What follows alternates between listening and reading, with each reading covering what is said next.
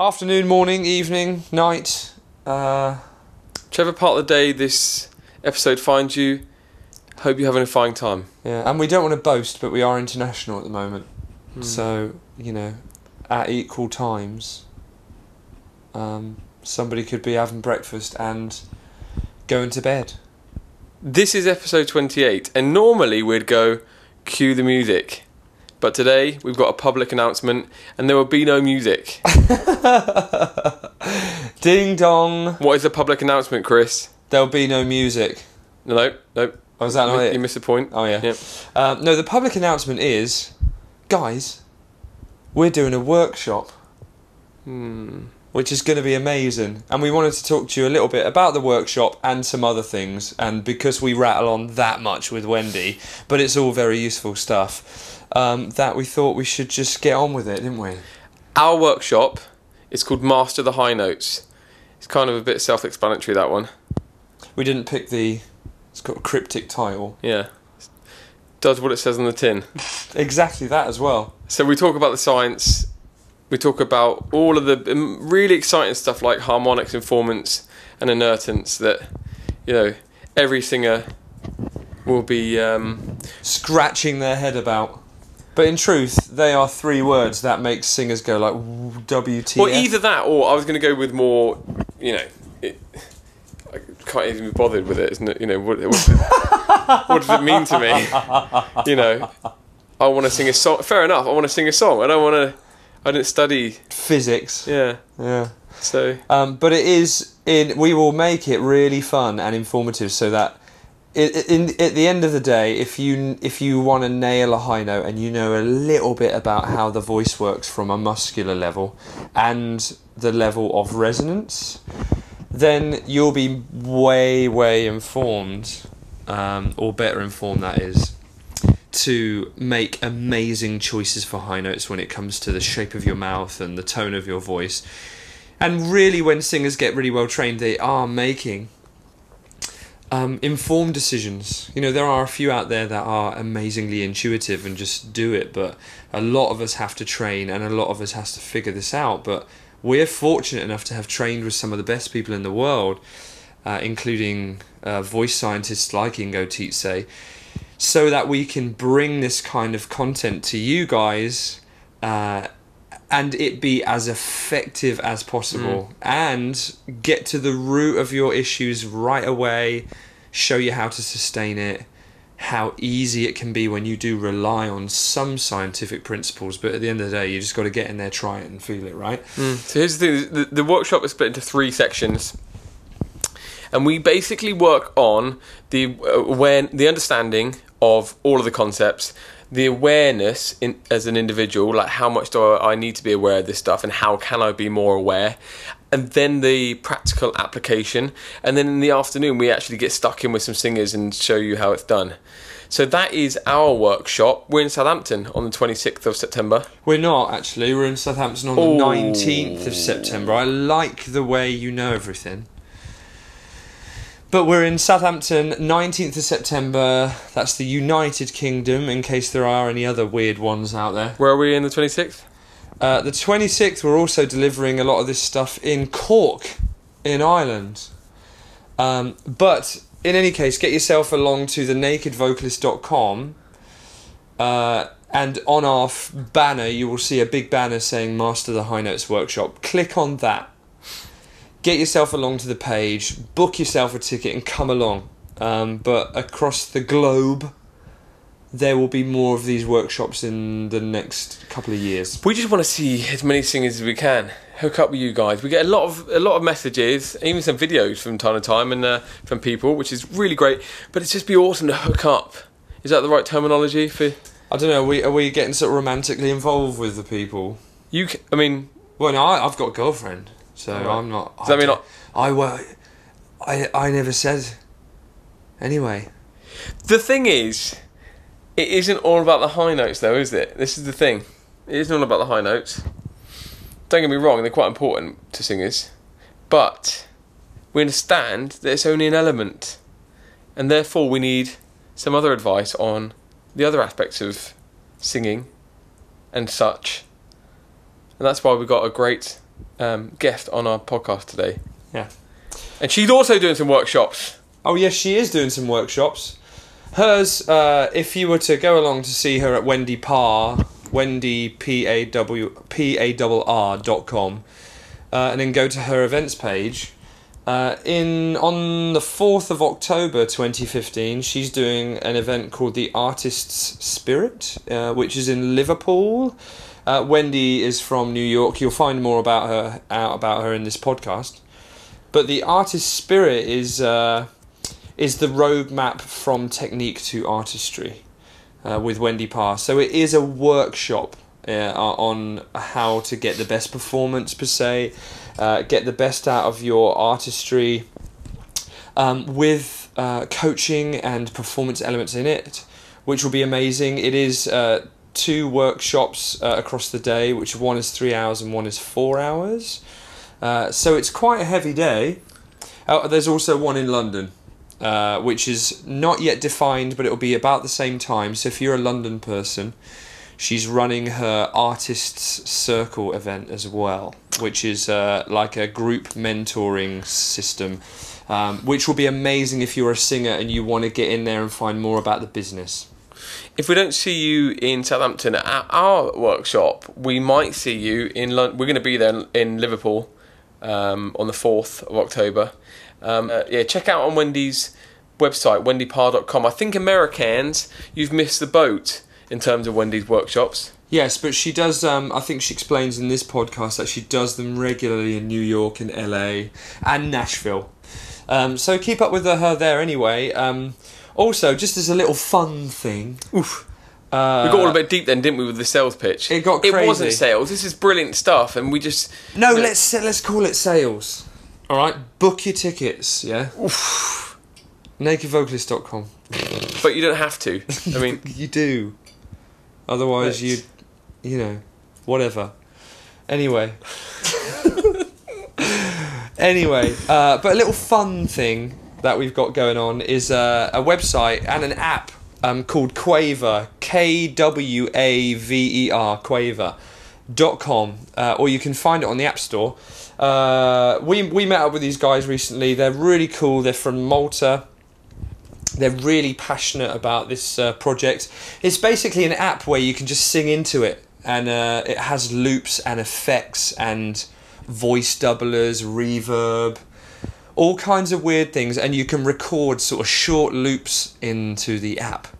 Uh, and what it does, it goes into a feed um, that's worldwide, and people can actually pick up on your loop, and they can add to your loop or add to your song um, so that you can sort of weirdly collaborate with people in sort of 10 to 20 second segments until there's a feed on one of your recordings of people adding and adding and adding to it and actually you can end up with uh, a song which is really fun it's a right laugh and they're developing it now. So go and check them out. They're yeah, like I said, kwaver.com or find them on the App Store. I think it's free to download, and then just start having fun.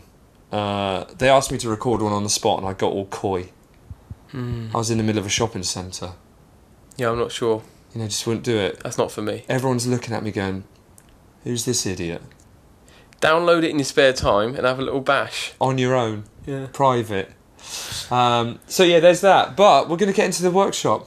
Uh, not the workshop. We talk, spoke we spoke so much about workshops. It's the only word I can say. What was it about the workshop you wanted people to do? Book tickets for God's sake. All right. All right. Stop freeloading on our information. Okay, mate. Honestly, tired, ain't I? You, I can tell. I am tired. Grumpy pants. Yeah. Is it time to feed into the work the workshop? Yes. Tell them who's on then.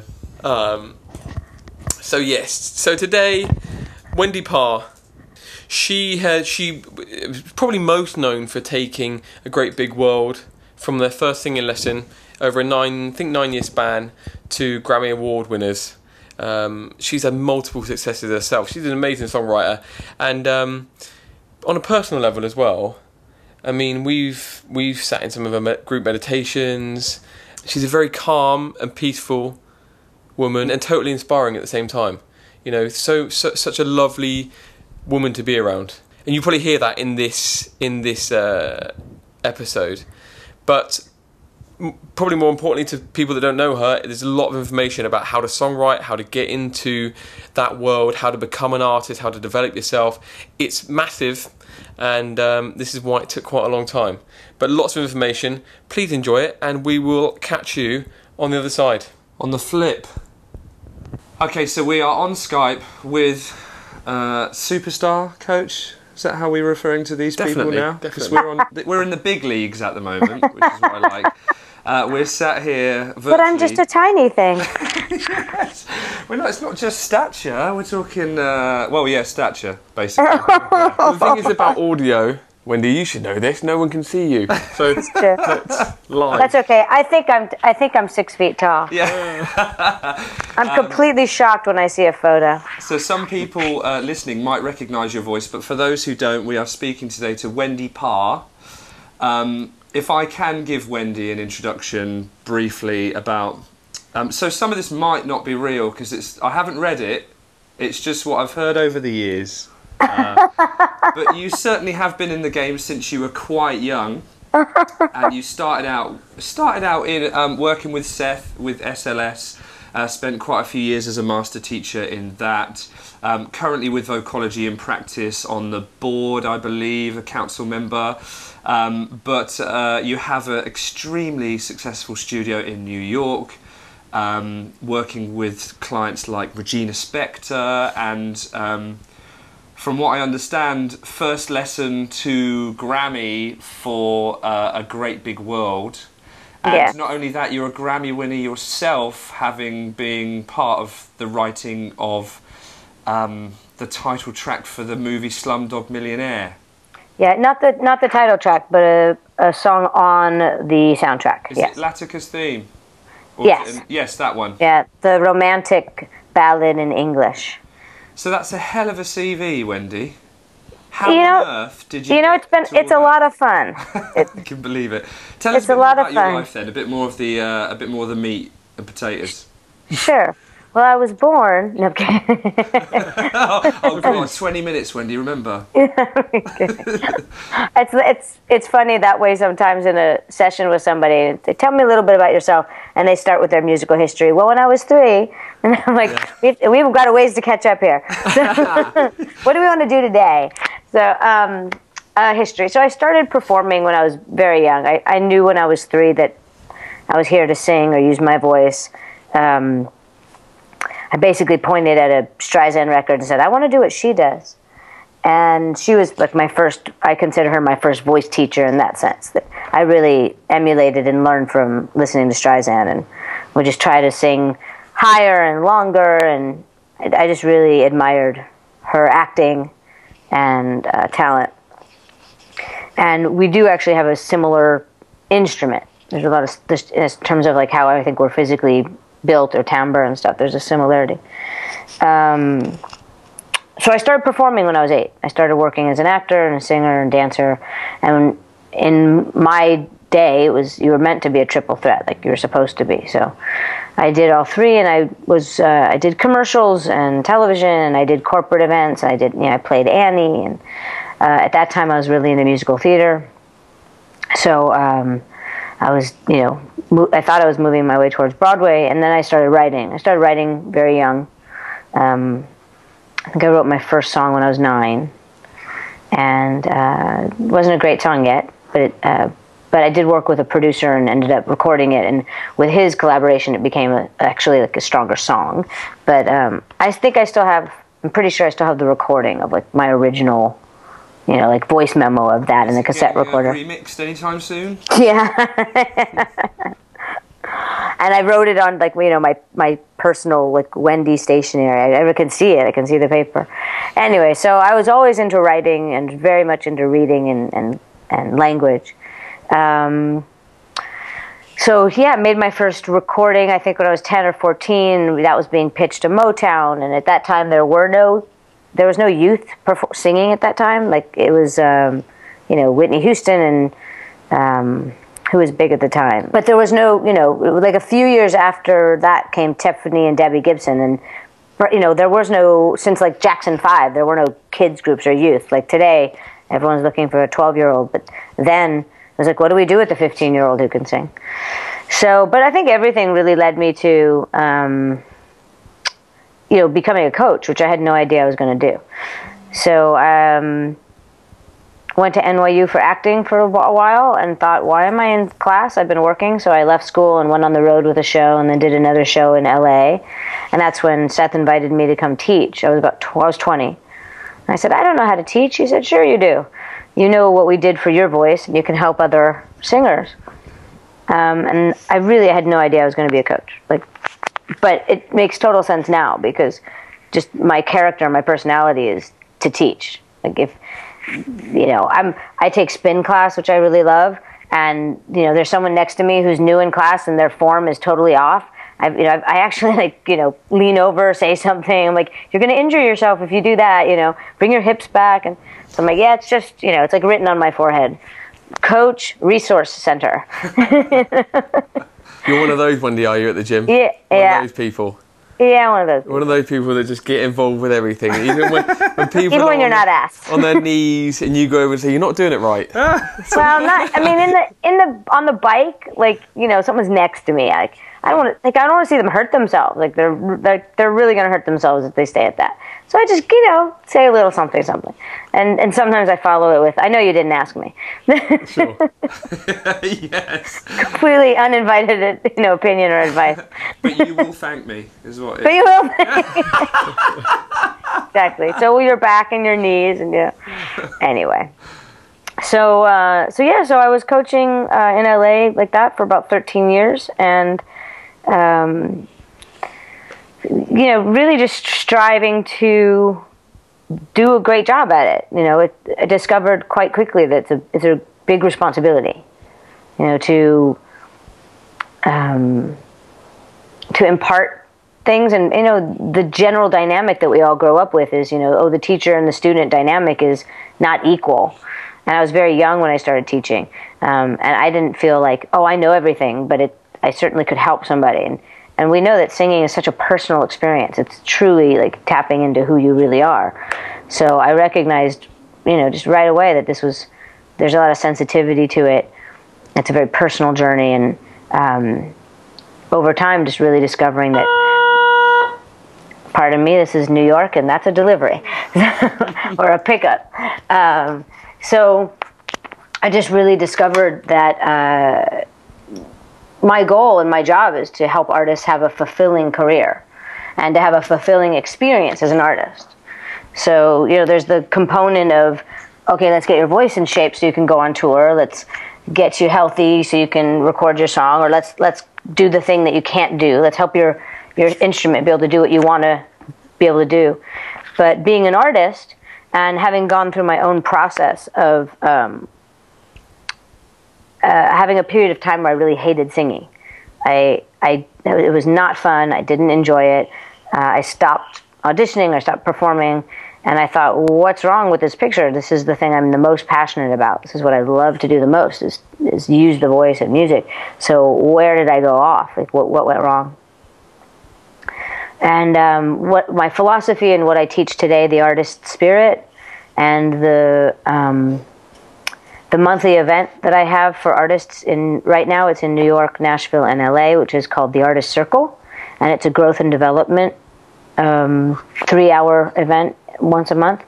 It's artist development. It's a lot of the internal work, but we do it among uh, we do it with artists together, so they everyone can go through their process together. Um, but it really all my philosophy and the way I coach and teach really came out of or started from that experience of me f- trying to unwind like where to, how did I lose the heart and soul of what I'm doing, and so uh, that's really what I coach and teach is to help people really get to their authentic self, to stay in the joy. The reason why you started singing, and the, and the thing that really keeps you in is the passion and the joy you have for music, um, and to move us away from what gets in the way, which is trying to be perfect or trying to be good or trying to be something other than yourself. Yeah, so we've seen you, Wendy, in your workshops in, in LA, and, and that has been quite a fundamental part of, of your workshops has been to find the authenticity, find what it is, find the reasoning for why the, the artist is doing what they're uh, doing. Um, and obviously that is clearly important to you as, after what you just said. But what would you say to somebody who is um, who is looking to find that? What, what's the first step they can take into finding that authenticity? Well, um, it's a little bit of a fork. Like there's a couple sides to it, right? There's the artistic side and the development side of what they're about and how they want to say what they say in music. And then there's actually the technique of your voice and how you're using the instrument itself uh, or playing the instrument. Well, actually, let me redefine that. There's the instrument and tuning it up. Like just actually, like if you were just going to tune up a guitar and treat it, and you go, oh wow, this guitar is like really in shape to play now, right? And then there's the how do you play it. And we're both. We are physically the instrument itself and the player. So in the process of tuning up the instrument, that's where I start in terms of let's get this instrument in a condition so that you can play it. And what we're what we do when we do that is unravel some of the habits that are actually causing stylistic limitations. Unravel some of the habits that are um, coming from like sort of preconceived notions of what the singer thinks like oh this is a good voice so i should sound like that or this is the singer that i've been emulating and so i actually sound a bit like that so helping by tuning the instrument itself we already there start to get the their uh, the authentic voice you know right now for example it's really popular for everyone to to sound like adele and they don't necessarily know they're doing it but they do it by you know hello and they, they start playing with all those vowels. And and so they don't may they might not be conscious but all of a sudden like okay everyone sounds like adele and it's because they're copying that style. So if we literally just remove that habit right there that tendency oh my gosh their voice starts to come out. And when your voice starts to come out your personality comes out. So now we're actually starting to get your character. Um, and it doesn't mean we can't do those fun things, but if we get more towards the core and the center point, then those fun things come more from an organic central character as opposed to an idea, or, you know, kind of left of center. might be a tricky question, Wendy, but where does that line fall between um, like inspiration and the people that we've been inspired by and our own sound? We're all inspired like every day and all the time, right? Like songs, you know, everything. We're constantly getting input. Um, so that I- you're not going to uh, disconnect from that. You can't really leave that behind. It's part of your fabric, right? Um, but the more we find again that center of who the artist is, like what do you really sound like? You know, if someone was if you were um, if I couldn't see you right now, if you were just in the other room and I heard your voice, oh, I know who's here, right? We recognize our friends' voices because we're, recognizing their character as well. So we want to recognize that voice when you sing, right? As opposed to like you sound a certain way and then you sing like it's like a different character, right? But if it's coming from you, and and again like the heart of you, the center the, the center point is you, and then we like we said, there's stylistic things we can play with. Because really, any artist is being you're being your whole self, right? But there's usually like three main qualities that an artist highlights about themselves, and that's what gets uh, highlighted and focused and marketed, right? Because we can kind of digest those things. And then other songs or other records as you evolve show other sides of you, but uh, there's sort of this this main the shi- the shiny things will be like three shiny shiny things. Um, but we also don't want to limit ourselves. For example, when singers like try to sound good, what they actually end up doing is limiting 99.9% of their personality because they're only trying to be one little thing. Right? So the minute we stop trying to sound good or hit the note or sound a even a certain way, then we can actually start to get all the character of that person. And then you'll start to find, oh, this is like this is more of where I'm what I want to put forward in the world. This is more of the highlight of me. And truly it becomes easier to sing. So it's a really easy place to live. Yeah. Um, and uh, when you discover your uh, identity and your true sound without any kind of, with only mild influences and um, uh, no sort of yeah problems with your instrument tuning, Right. that's that, that can be where you eventually find your gen- genre, right? Yeah. Because Yeah. sometimes you might not you might not discover the genre you work best in until you just get rid of all that stuff. Yes. And also just like finding out what you're really passionate about. So I think of it like a you know a bullseye, and and you could I can always see when an artist is like not even on the bullseye, like they're not even on the dartboard, right? But when they start to get on it, it's like they're at the beginning of a thread. I'm like, oh, we're we're there, like we're moving towards the bullseye now. And and when you're at the bullseye, like there's their authenticity, there's their sound, the songs are coming together. I mean, I've you know I've seen a great big world get signed at that point. I've seen an artist like you know the thing the buzz starts happening because it's it's obvious. You know, it's so obvious that like ah this is real. This is the this is the deal right here. So Lana looking- Del Rey. looking at the journey of um, uh, one of the guys in a great big world, Hmm. um, he uh, he hadn't really sung much at all before beginning that act. Is that correct? Correct. And um, so for you, that journey that you described would have been something similar for him Yeah. in So the discovering who he is, letting the influences in, and then eventually arriving at a product that was um, good enough to be signed and win awards. Yeah, they. Um, so I, I worked with them for nine years, and six of those were on scholarship. And Ian was so his Chad, the other gentleman in the group duo, right? So Chad actually gifted. Chad was a student first, and he gifted Ian a voice lesson because he said, you know, this is my friend, and I really believe in him. I think I think he's really talented. And Chad championed Ian for a long time. He managed him. They wrote all the songs together, um, and he really championed. He was like really behind him.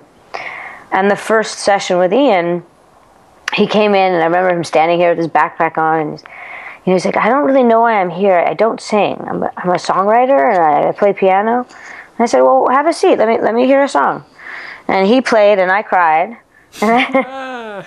And I, said, Okay, I know why you're here, and uh, and I'd like to help you. And I could really, you know, spot the talent and the quality that he had. And we just we needed to work the the voice, but then also they had a really nice long journey of discovering, you know, who they are and what they're writing about and how they write well together. And uh, at one point, um, they switched places actually, and who took which harmony part. Which again, that came after years of working on their vocals, so that they were in a place where like, oh wait a minute, actually, this is like where my strength is, and this is, and we blend better in this way. So they when they switched positions, right? Again, that's where like, oh, the magic's happening here. Um, how many how many years in was that that they kind of discovered their fark, if you like? Like that's kind of, I guess I, what it I'm not so good with time, uh, in a linear sense.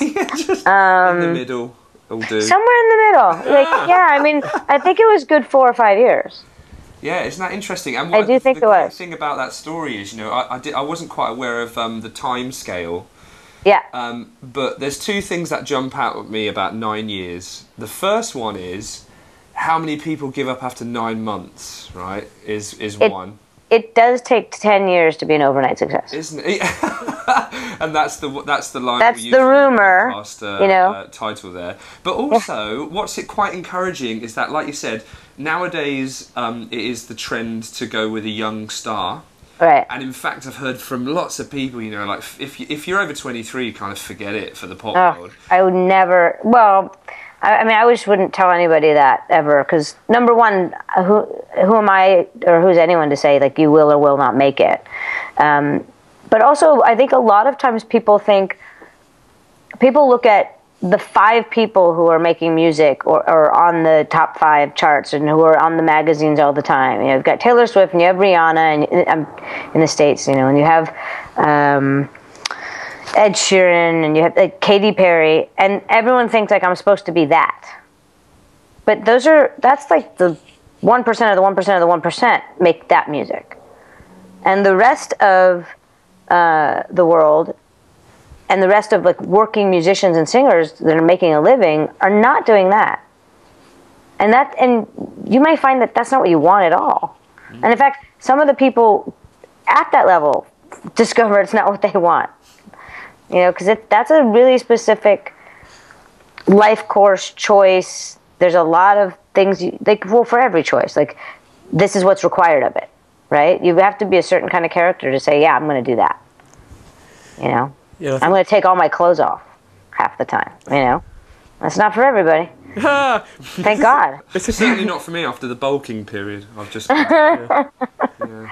Um, but it really does. It does. It does. I think it takes more grit than talent to have success. It takes a lot of determination, and a lot of people think, oh, you know, I'm going to hit win the lottery. I'm going to. I'm a great singer. There's a lot of great talent in the world. There's a lot of great voices. Every human being physically built to sing. We can all actually sing well, um, but not everyone's meant to be an artist. And and I think that a lot of people do find out like when they start in on it, they're like, oh wait, this is work. Like I have to have a lot of discipline at this. I have to, you know, I gotta. This is you're an athlete. This is like being an NBA basketball player. You've got to work your you got to work your craft every day.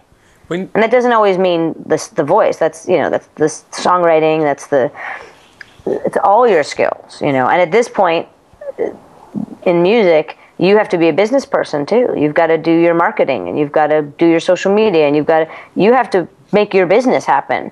You know, people aren't just going to get behind you and you're because you can sing good. When you say, you said then not everyone is supposed to be an artist or made to be an Yes. artist. Is, Yes. that, is there something really definitive there that springs to mind for you, or is it uh, more along the lines of general? You know, some people get on in life in some things. Some people will like things better than others. Some people will find their passion, quote unquote. Um, but what is it that made you? What is it that makes you say that? Um, so uh, because literally every human being is built to sing. We're a handmade instrument like a guitar. Like we're meant to sing. So everyone is actually meant to sing to have the experience that singing brings you, which is joy and transcendence. You you move from you sing about you know let all your sadness out and you feel better. It, it's a very it's a deep deep meditation. Everyone's actually meant to do that because we we don't have a better happier world if we did. And so I mean that like literally every human being is is meant to sing, but not every human being is meant or it's not their calling to perform or be on a stage and be that messenger, be that person that takes people on that whole journey of transcendence. Right? And- but but and then there's again there's all kinds of artists. There's there's someone who's going to be working at a local club regularly or playing a cover band and they they do kill it and they do that well. There's someone who's a ridiculous background singer and that that is a skill set. It's amazing. Lisa Fischer, amazing. One of my uh, clients who became a voice teacher, uh, Allie Moss, she's been playing with Ingrid Michaelson for years now, and she's she plays guitar and does all the harmonies, and she performs with Ingrid. Allie is ridiculous at harmonies, and and just blends beautifully with Ingrid. Like that's a great thing that she should be doing. She has solo albums and she writes her own music, but it's a gift to be that person in the band that does that. And and Allie is like oh, is a wonderful human being. So I know that among the band and the group, like everybody, you know, they call it like they consider her like the mom or the grandma. She's like, you said that she's like a wonderful asset to the whole group on tour. That's part of the job. Like that's actually a huge part of the job. When you're doing a co-write, when you're working uh, with a producer, like, are you a good person to be around? Are you fun to work with? Are you? Can you take direction? Are you stubborn as hell? Like, I can guarantee you, a great voice will like not uh, beat out the fact if you're a jerk. Like, no one will want to work with you. That's true. So- I think uh, looking back at the past, you have to have a distinctly massive level of fame to be an idiot and get away with it, don't you? Do you know what I mean? Like, Yeah. don't get me wrong, I love Prince, right? But some sometimes that guy to interview was just an absolute git, wasn't he? And he Really? would like, just kill people and just be a. But half the time, I think he was just doing it for sport and fun because he was bored. Yeah, probably. Um, but he was doing it, I guess, at a level where he he was absolutely enormous and probably could get away with it. But I think nowadays, yeah, you do see that um, a lot of success come from uh, people that are easy to work with, especially in those jobs where um, backing vocals, tour vocals, whatever. Um, a lot of successes I see with friends and acquaintances come because they knew someone in the band or the MD, and the MD's like, I know this girl, I know this guy. And they definitely wouldn't say that if they were an idiot. You know? And the oh, recommendations for those jobs are madness, hence the networking is key, isn't it? Yeah, some some people think, "Oh, how do I get in the business? I don't know anybody." And you don't have to know anybody. Just start being really good at what you do and then meet people.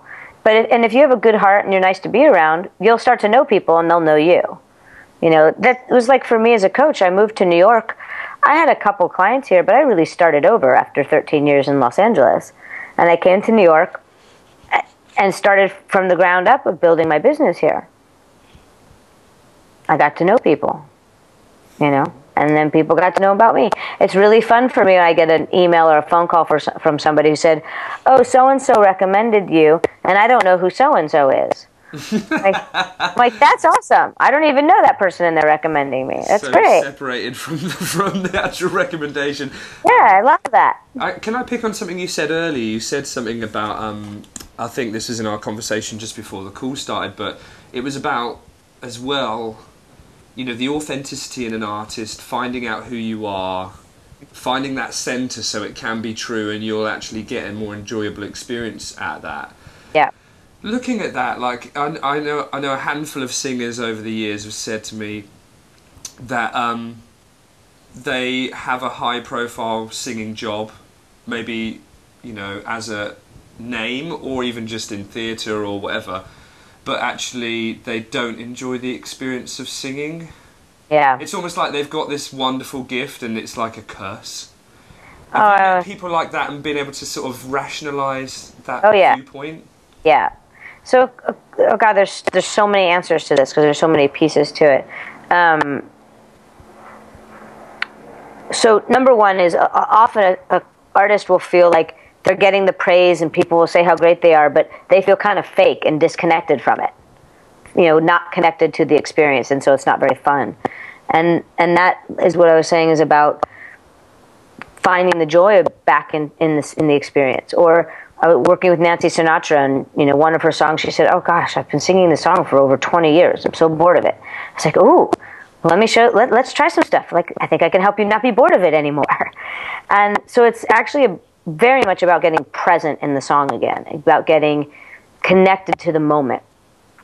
And if I think of my history like I studied uh, acting and I was an actress when I was young as well. So I, I took a lot un, unknowingly I, I took a lot of uh, Meisner technique and things that I worked in, and learned from acting and uh, and use it in the work as a, as a singer as an artist for artists. Because it's really about being present so for example a lot of singers sing a song and they're just getting through it or they're singing it like the memory in their head of the singer who sang it or singing it like the memory of their head of, of how they sing it so now we're not present we're just connecting the dots we're trying to recreate a past experience. Uh, you're painting by numbers, so it's not it's not fun. You're you're not even engaged emotionally. So very much it's about getting reconnected to the the song, which is and the song is just a vehicle. It's it's a car to get in and drive. And then, is today feel like I, I want a Sunday drive relax with the top down, or is it an aggressive drive today? I'm tired. It's a lazy drive. Like every ride's different the car is the same. The song's the same. The melody's the same. The lyrics don't change. The way that song affects you is pretty consistent. But that plus you in the moment brings the song to life. Mm-hmm. As opposed to, I'm in a bad mood. Oh, but this song's happy. I have to pretend to be happy. No, you don't. In fact, please don't. Because you will be so disconnected from the song, and I'm not going to even believe you. I won't buy it. But if you in, invest and inject and animate the song. I like to say that. If you animate the song with what you're really feeling, sing that song angry and frustrated. Let that come out. You won't stay angry for 3 minutes and 33 seconds if you let it out. Mm. If you try to ignore it, put it aside to be happy, we're going to get we're actually going to get that conflict for 3 minutes and 33 seconds. Mm. What great I like advice. that. Yeah, yeah. So if I a couple ways to a couple ways to reconnect. So th- I really want to point it out with nerves, for example. Everyone's nervous, and there's and, and the difference between like fear and excitement is very thin line. You know, adrenaline is, an, ad- is adrenaline. But for example, when people go to audition or they go to sing and they're nervous, and they go, "Oh, I'm nervous, I'm nervous," and then they try to not be nervous and do a good job. That's that exact conflict. All we're going to see is how nervous you are as opposed to in those first moments you express how nervous you are in the song you let those emotions out and then you won't be nervous anymore because you expressed it and then the song can affect you and the moment can affect you and then you're like oh now i feel i'm feeling oh this is fun and then it's oh and this this lyric of the song makes me feel so tender and then there's tender and now your emotions are flowing. Now we're you're present in the song and be, being affected, as opposed to actually spending the entire song trying not to feel what you're feeling. Mm. I mean, that runs so so in line with actual anxiety therapy, right? Oh, Yeah, Probably. yeah, ju- ju- in, in the fact that you know your emotion, what you're feeling is absolutely okay. It's the way that things are supposed supposed to be, Yes. right? Yes. Acknowledging them in the right way is, I guess, guess part of the process. And the thing is, when people sing at home, in their car, in their living room, that's actually what you're doing. You are that's that's the joy of singing. That's what you're actually doing. Is what you're feeling is coming out through the song, and you play with the song, and you mess around with the song, and that's the fun of singing. And all we want to do is take that thing you do in your bedroom or your living room, and do that on stage. Do that in front of people. We polish it up a little. We hone it in a little. We put a you know cute outfit on it. But it's the thing you do in your living room. It's not something else. It's not something bigger or better or you know more professional. It, it is. It's it's really just that professional. It's that polished. So, what, what are your thoughts on on this then, Wendy? After what you just said, what about somebody thinking, "I get that. I get that. I'm supposed to be authentic, but when I go into when I go on stage because I haven't done it much before, my jaw clamps up. Right. I can't. I feel like I can't breathe. My mouth goes dry, Right. and that really isn't conducive to an environment for me to produce the, the sound I want to produce. Not at all. Happened in my bedroom. yeah, yeah. So, so a couple of things about that. So the first is, is what really causes those nerves? Why does someone get that nervous? What are they focused on? um, screwing up. Yeah. So they're focused on themselves. Will I be good? Will they like me? Am I going to remember the lyric? Will I hit the note? All the things that actually don't mean anything, number one. We've all seen people fall on stage and we still love them. We've seen people hit, you know, be out of tune and you still love their performance. But the thing about nerves is that you're focusing on you. And your job as the artist is actually to affect your audience. Like that's your responsibility and job is to serve the audience. So if we put our attention where it's meant to be, is like, oh right, I'm here to do a job, and this is how I do my job, then that will dissipate and be gone. And that's where I was saying that's what the technique is. Like the technique, the way I teach technique, gives you the tools to stay focused on your job, on your expression, on your connection, on your fun. And the byproduct is you sound great. Absolutely. Um, so if I know, like, oh, I'm going to do these things, then that's not, the focus isn't on how am I doing and, and do they like me. And hopefully, you know, again, like I said, it's I'm here to help people have a fulfilling experience. Hopefully, in life, we start to recognize that oh, like it's not my job in life to be liked at all. It's my job to love myself and love my life. And when I do that, people who vibe with me will get along. Mm. But it's not my job to live and live in a way that people like me. You know, I'm sure we've all experienced the fact that we hate ourselves when we do that. Amazing. That's, that's, that is awesome. now take that all the way like let's take that way down the spectrum of style and and musical style and who you are as in your identity and brand all that's like that's that idea all the way down the line is i think of it like an amusement park there's a water ride and there's a kiddie ride and there's a roller coaster and there's the spinning thing that makes you nauseous. And people show up and they're going to go on the rides that they like.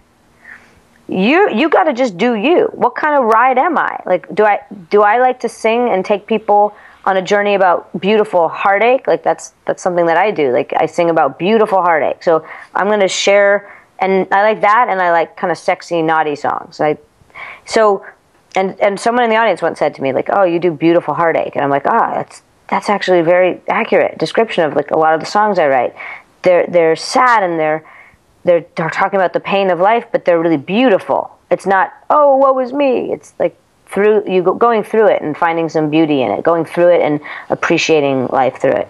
So, what ride are you?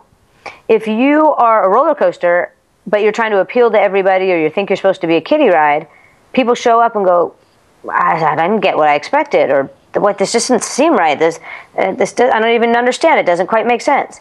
But if you're a roller coaster, be a roller coaster, and people who dig it will show up and they will be your fans and they will keep coming back. And it doesn't matter if it's not as popular as the other roller coaster, right? Not at all. But but the truer you are to you, like if you love what you're doing and you love your style and you're being real, the the percentages of people who dig what you're doing will be higher because it's real. because again, let's look at the audience. There's a whole spectrum. People who hate what you're doing, people who love love what you're doing, people who don't even know you, people who don't care, and all the stuff in between. That spectrum always exists. Like for every artist. And Think of the most thing is as popular well? artist. The internet is what I've found over you know looking looking at many artists over the years. The internet now gives the gives people the ability to say how much they really don't like someone, and uh, and it actually I just think it's it's it broadcasts to artists and singers so much easier now that it can get people like it really bogged down. Those things were always said. It's just you know. Well, yeah, nobody, I mean, I nobody think could in see the it past. or hear it before, but now it's uh, it's Well, in the past, it was all in like the reviews or a Yeah. newspaper article, right? It was written by critics. But now everybody's a critic. yeah. And and and very much due to the internet and all the voice shows and stuff, the audience has been turned into critics, and really, the audience wants to be a fan. Right, your audience wants to love you. Please be wonderful. Take, make me feel something. Take me on that ride. I, I, I showed up so you could affect my life. Like that's what they want. Right. They don't want you to be good. They want to walk away having had a great experience. Yeah. And, and we're conscious of time here, Wendy, but I, I, I know we want to cover two more things here. One's about songwriting, and one is about what you just mentioned there. And it was actually come, it actually came from one of your workshops that we saw last year. And I, I mean, I know we both thought it was just really uh, awesome in the fact that you talked about. I guess it was finding finding the authenticity or finding the motivation when you start out in uh, in this world, in this artist world, and you s- mentioned something about everything that you're focusing on is normally the notes going wrong, Right. but actually, and then, and then you draw it on the board, and it was on this other side. Is actually what what do we do? What do we do it for in the first place? And Right. why aren't we focused on that? Can, can you just, in a nutshell, just recap exactly what that was? Because I think it's really valuable. Sure. Also, I wanted to add that you were talking about nerves on the on my website. On the front page of my website, I have a meditation that's a pre-show meditation, and it's something that an artist can do daily before a rehearsal, before a performance. And it, again, it really gets you to focus your energy and get centered and get rid of the things that are distracting you that don't help you. WendyParr.com with two Right. R's. Yep. Yes.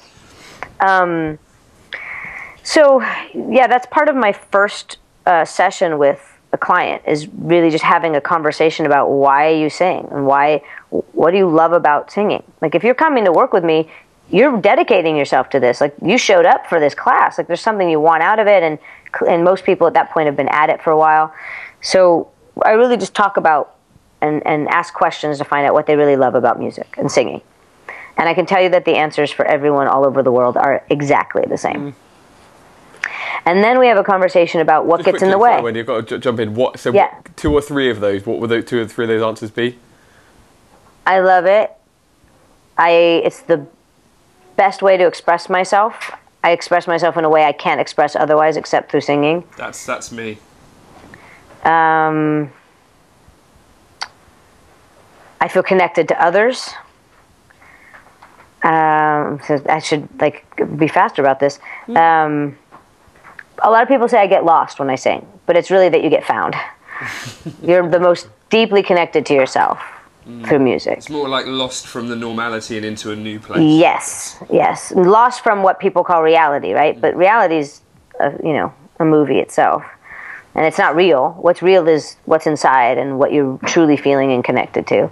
The the connection you have with people is the most real thing, um, and that's again just connecting to yourself. Um, and what else? Oh, joy. It it makes you feel free and joyful. That you really experience a state of joy because you transcend your emotions. Like you could you could have the worst day and sing about that, and then you actually feel better. So those are those are the main things. And then we have a discussion about what gets in the way. Like what do you focus on when you're sing? What do you worry about what you sing? What do you what distracts you? And again, the answers for that are all exactly the same. And the way it makes people feel is all exactly the same. So we're talking about the number one thing is pitch.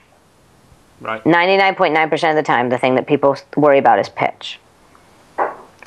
Uh, forgetting the words, uh, being boring, uh, not sounding good. And then I talk about what, what's your definition of sounding good and what are all those points. And so some of it's tone, a lot of it has to do with pitch, and depending on their, you know, vibrato, no vibrato kind of thing. Um, being judged. Like, what does the audience think about me? Or I'm, I'm just afraid of being judged. I'm afraid that they'll think I'm a bad singer. And again, I also talk about like what an audience wants. Like, here's your joy, and here's why you sing. Now, what's the audience want when they come to see you, right? Because you are here to, to have an audience, right? And so that that list is the same. And then if, if any if anyone has those experiences on stage, if they're off pitch or they think they are boring or they don't sound good, their experiences is that they feel bad, they want to quit and give up, and they feel embarrassed and ashamed. And again, it's the same for everybody. And so if we put these two ideas side by side, the reason why people sing is joy and connection, which is a spiritual experience. It's, a, it's your spirit and your soul is having an experience. And the perfection is some idea of uh, it's a behavior. Oh, this is what I do when I sing, but why I actually sing. And when I when I'm home alone, I don't usually do the other doing. I get into the joy, right? And, but as soon as there's other people, or or it's a job, it's a career. There's this idea of, or you've been to school, and people now there's like, oh, get you know, hit the note. You got to do that right. Um, so there's joy and there's perfection, and they cancel each other out. And every artist, I'll ask, how do you want to spend your time? How do you want your experience to be singing? And at this point, many people are, you know, we got the tissues out because this is number one, a conversation that most people have never had. Uh, and two, going, oh my gosh, you, you know, I, I, I didn't realize or I knew like this wasn't as fun as it could be or I, I know sometimes I'm not having a great time but but then I do and I don't know why. And so we get to look at it and say this is the why you're not having a good time and what takes you out and why you want to give up. Because you cannot be perfect. If you're trying to be perfect you'll fail every time. So then you think oh I'm not really good at this. That's not true has nothing to do with your talent you're simply playing the game by a set of rules that you'll fail but let's play the game back to, for joy and expression. You can't fail at expressing yourself. You, we can always have more fun. And as we start to practice that way, including like just how we vocalize our, our, our uh, and do our vocal exercises, like instead of approaching them to get them right and be good and like you know be at a certain place at a certain time, like oh I have to, I should be able to hit this note by then, you know, nah. Well, if we do it by for having fun and we do it so it is a great experience, that stuff happens easily actually it happens very difficultly and, and takes difficultly. That's not English, but uh, it's, it's impossible. It's very, very hard. It takes longer when you're trying to be perfect. And then that, that's going to apply to your songwriting as well. How, how can you be vulnerable and express yourself if you think you have to write a good song or a hit song or a clever song? No, we have to go back to like let's just express ourselves first. The first thing you want to do, and I call it shitty draft number one, which become less and less shitty the more you write. You know, sometimes draft one is the song, but usually it's not. It's three, four, five. You know, um, sometimes it's ten. Draft ten. Um, but shitty draft number one is literally just getting out what happened. Like just tell the story literally for what happened and how it makes you feel, and then you'll get clever and put the rhymes in and and be a little more poetic, you know, or come up with that catchy title. But a lot of times artists try to, or, or, young songwriters try to be clever, and I'm like, I don't even know what this is about. And it's certainly not moving me yet. But if you actually just tell the story, like, what happened? Well, you know, I, my boyfriend cheated on me, and well, how did how'd you know? And then they tell some very specific way that they found out, and you're like, oh my god, that's the lyric. Like that's the most interesting thing you just said. Way more than you broke my heart, right? Like that doesn't actually mean anything to anybody, but it's the shortcut for getting us to know what happened. To like, it's the I'm going to say the cliche. Whenever, anytime you write a cliche, something we've all heard, it's the lazy and it's the shortcut way of saying, "Oh, everybody will understand this if I say it like that." You shattered my heart. You broke my heart. But if you tell the truth, you're going to be vulnerable, mm-hmm. right? So it's a little scarier, but it's actually way more rewarding and fun. That's so great. I mean, you answered the second question then about how to get into songwriting if you're somebody that doesn't know how to songwrite and would, yeah, just start writing the truth. right. And do you know what, When This is why it's so obvious why you're so successful. Oh, um, that's know, very really, sweet. Because, you know, uh, the answer to the, both of those questions really was the understanding of oneself and actually yeah. getting down to uh, what what am I about? What is this about? Because a lot of people would be like, how do I start singing? What lyrics do I? I don't know how to write lyrics, but actually, that answers all of the questions, doesn't it? Yeah, and, and I've definitely worked with a lot of artists who have never written before, and just a, a little encouragement and a tiny bit of guidance, and they're they're writers now. They're really fantastic songwriters. And like one artist that I work with, she's you know she has a writing partner now, and they they, they have a production company. Like they, you know they're licensing songs all the time, and she's a really fantastic composer and pianist. And she said she had a writing partner who did all the lyrics, and it was, and, I, and it wasn't they weren't good. Like in my opinion, they weren't very good. And I was like, why don't you write the whole song? Why don't you write the lyrics? She said, oh, I don't write lyrics. Let, let's give it a shot. Let's let's find out. You know, fast mm-hmm. forward a couple years, production team, licensing songs. She's a full-on writer. I was just take, taking that that risk that to say, well, let me give it a shot. You know. And that's it. You're so good at facilitating that that that in somebody. You really are. Well, oh, thank you. Well, that was that's the thing. Uh, Ian says he said in that first lesson when I said to him, "Oh, I know why you're here." He said, "Wendy just kept saying you're a singer," and he said throughout the first lesson, she just kept telling me I'm a singer. And by the end of the lesson, I believed her. Like that's awesome. It right there. Um, Yeah. and, uh, as well, you know, looking at looking at that. Um, people who want to get into songwriting and, and artist development, can you uh, can you tell us just a, a brief bit about your um, your artist circle and how it operates? Sure. So I have I have a bit of a blog on my website, and I'm, I have some more stuff coming out on that. So I write about um, artistry and things that I teach regularly, and that's on the, my blog. And basically, I realize you know I'm a resource for a lot of people. Oh, sorry, one second. Uh, I'm a resource for a lot of people, and I realized that I don't have to be people's only resource, and I wanted to help connect people to more people, as well as the fact that being an artist is essentially a very it's a life of solitude. You spend a lot of time on your own, doing your own thing, you know, in the lab, you know, writing, you know, two in the morning writing for yourself. Um, so I wanted to help c- bring a community of people together. So it's a three-hour event once a month. Each month has a different theme and I'm covering things that I coach one on one with people, things that I do that I've done with a great big world, things that I've done with other artists. Uh, there's no singing, there's no performing involved. It's internal artist development work. So sometimes we're watching a TED talk, sometimes we're listening to artists that we love, sometimes I've led people through uh, meditations. Um, and I, a lot of it is I'm asking questions and starting a dialogue, and then the artists have that dialogue and conversation together.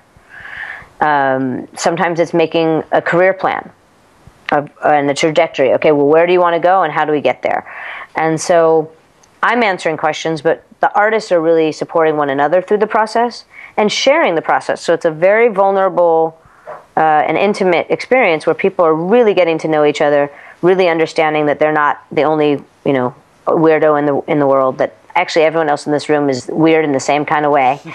um, and so there are really strong relationships coming out of it. There's a lot of collaboration coming out of it. Uh, people are writing together, performing together. Someone auditioned for somebody else's band. Um, everybody gets telephone numbers from two people, so they check in once a week. And there's so there's accountability and there's inspiration. People sharing resources with one another, uh, but it's not a networking event. People, you're not going to show up and just like mingle and like hope to meet someone who could help you in your career. It's it's not that. So it's a little interesting because I I don't quite know how to. I'm still working on the how to tell you what it is part because it doesn't exist. yeah. There really isn't anything like it. Um, so it is though. It's really based on my philosophy and, and my you know style of and my proven style of coaching and things that I do one on one with clients and with artists and just bringing that to a group setting and letting people have the experience together. Awesome, and that's you say in New York, Los Angeles, and Nashville. Right now, I do that in those three cities. uh, potentially more. And um, can you also uh, let our listeners know how they can reach out to you if they would like to know, give you a give you drop you a line after the podcast? I'm on all the interwebs. So I, I'm on Instagram and Twitter and Facebook, and of course, email, which is wendy at wendyparr, P-A-R-R dot com. Excellent. What do you just very quickly? What do you use Instagram for mainly? Is it photos of food or? or, or look at this I idiot on the bike next to me. I'm actually an avid photographer. I love taking pictures. Um, I love capturing moments people aren't are, are candidly doing things, um, and of course clients and gigs. I go to a lot of music gigs and um, different events. There's if you scroll deeper into my, uh, you know, not recently, I went to the Rock and Roll Hall of Fame induction ceremony. So during the entire rehearsal period, I was taking pictures of artists just being themselves and fooling around and talk, chatting and goofing off, and then rehearsing. So there's like live video of of the rehearsal process, which is really fun. You know, Ooh. people really getting just being themselves. Oh, Um, so a lot of yeah, a lot of artists, some food, sushi. massive fan. Sushi is usually gorgeous and pretty, so you know, got to take a picture of yeah, that. the vibrant salmon colours and the greens. Um, so we uh, we urge everyone to go and follow Wendy, Twitter, Facebook, or get in touch. But thank you so much for the nuggets of, of gold that you've delivered us in this podcast. I'm sure It's everyone will so find my it pleasure. extremely useful. It's my pleasure, and it's it it's more than a minute away, but I am writing a book, and um, I'm almost done with draft number one, shitty draft number one. Oh wow. Uh, of of an infinite number of shitty drafts. Well, but polished draft by the by the end. but I, I, you know, I say that, and and actually, uh, Dean Pitchford, who's an incredibly talented writer, he wrote Footloose and Fame. He wrote my favorite Whitney Houston song, "All the Man That I Need." Oh, lovely. Um, he wrote Carrie, and he he actually, uh, when he spoke, I heard him say exactly the same thing. He said he titles his first draft "Shitty Draft Number One." It's like, that's me too. I was like, just because you have to give yourself that permission of like, this doesn't have to be good. It just has to come out first, Un- you know un-? Just un- unjudged. on that subject, real briefly, because we have to we have to get onto another interview. But you know the shitty draft number one. Hmm. You know when you sat in a room with someone, co-writing a song you've never written a song before, and you have to let shitty draft number one come out of your mouth in front of that person. Yes, I essential. hate that moment. Okay, well, I'll, let me tell you what I, my least favorite co-writer is: the person who doesn't say anything. Oh, So if you Hi. if Hi, guys. You Hi, hate nice Chris. to- That's to basically what you. you're saying. No, but what I'm saying is worse than saying like what you think is a terrible idea is not saying anything. Because you the, you're just judging it before you say it. But if you say it, we can ping pong and that idea takes you first of all, it could be a great idea just by itself. But also it can ping pong us to, oh my god, look where we went and we got to the whole theme of the song because you said that one thing. Mm. And then if you realise it's shit, then you can move on. But at least Right. you know. Yeah, Right, and if I- I do it all the never get time. out of shit, then I best I guess I'm not destined to be a songwriter. and I'll I'll say it. I'll, I'll throw out an idea and I'll say, "Hey, what if we do this?" And then the minute I hear it out loud, I'm like, "Oh no, scrap that. Never mind." But I, I don't know until it's out of my head, Yeah. right? Like you got to bring it out in the world. So, it's, it's, and it's it's without judgment. It's it's it's being without judgment, you know. And that again, take that further down the line of the spectrum. How do you improvise? How do you mm. how do you have a new rhythm or a riff on a, on stage? It stems from being non-judgmental and taking risks. Yes. So it starts with that first trepid step of, oh my God, I've never done this before, to you're an experienced pro and you're still doing a bunch of stuff you've never done before. In the moment, on stage in front of 6,000 people. And then we get we give them a bravo for that one. That's right. Absolutely. That's oh, right. thank you. Mm, Brilliant. Yeah, singing is, uh, and performing is amazing. It's the one place you will be applauded and paid for being vulnerable. no one's going to pay you to be in therapy, so you might as well go on stage. There you go. Exactly, you're paying for that. Oh, I love it. Um, You guys enjoy are the rest great. of your day, Wendy. Thanks Thank so you much so for your time, and we look forward to seeing you again in the summer. Oh, thank you. I really appreciate doing this. Off she trots. you know, she's gone and run off there. But she was brilliant, wasn't she? Yeah, she was. Yeah. She's so awesome when it comes to confidence and knowing the industry. She's seen it from many different angles. Um, so yeah, any questions you have about that, like uh, please reach out to her or us on the channels that we've mentioned already. Um, with what we've going got going on in future, go and join our mailing list from the website, uh, thenakedvocalist.com. We'd love to have you on board with some of the uh, information that we're pumping out there in the near future. So get on board or leave us a review on iTunes That'd be nice. Because that would be nice if we get you know don't know. I don't know what we're going to get from that, but I just think it would probably be good. Haven't we looked into the actual benefits of getting reviews? But it sounds good. Apparently, you get seen on, as with the leading singers podcast in the world anyway. I mean, But I think don't I'll- bother. I think I'll what's his face who we're having on soon. You know what I mean? Him, Oh, yeah. Michael. What's his face? He's he's Stelzner. Not Stelzner. Jackson. Good, Goodrich. Oh, Goodrich, sorry. We have Michael Goodrich on in a couple of weeks, don't we? Oh, yeah, Uh, yeah, yeah. And he's basically stealing our thunder at the moment. And you know, we invited him on here. Hmm. You know, reaching out to him. He's gone and, you know, You think a bit of respect. yeah, at least you know. No, seriously though, In his, all- br- his one is brilliant. In all seriousness, we can just can the episode. So, Michael, if you are listening, we're just going to delete it. Yeah.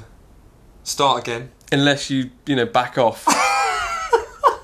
but next next time we've got Brad Lazarus. He's brilliant. That podcast is great. Yeah, If you want to get out there as a as a gigging singer, yeah, great guy. Really entertaining. So listen, that's us for now. Join the mailing list. Please join our train. We're kicking off again. Um, we had a little break over the summer. Now we're back. mm, we'll promise we'll be on time this time. We said that about three times before, haven't We we? did, didn't we? Yeah, we better stop saying that. Really. Sorry. Sorry. See you later.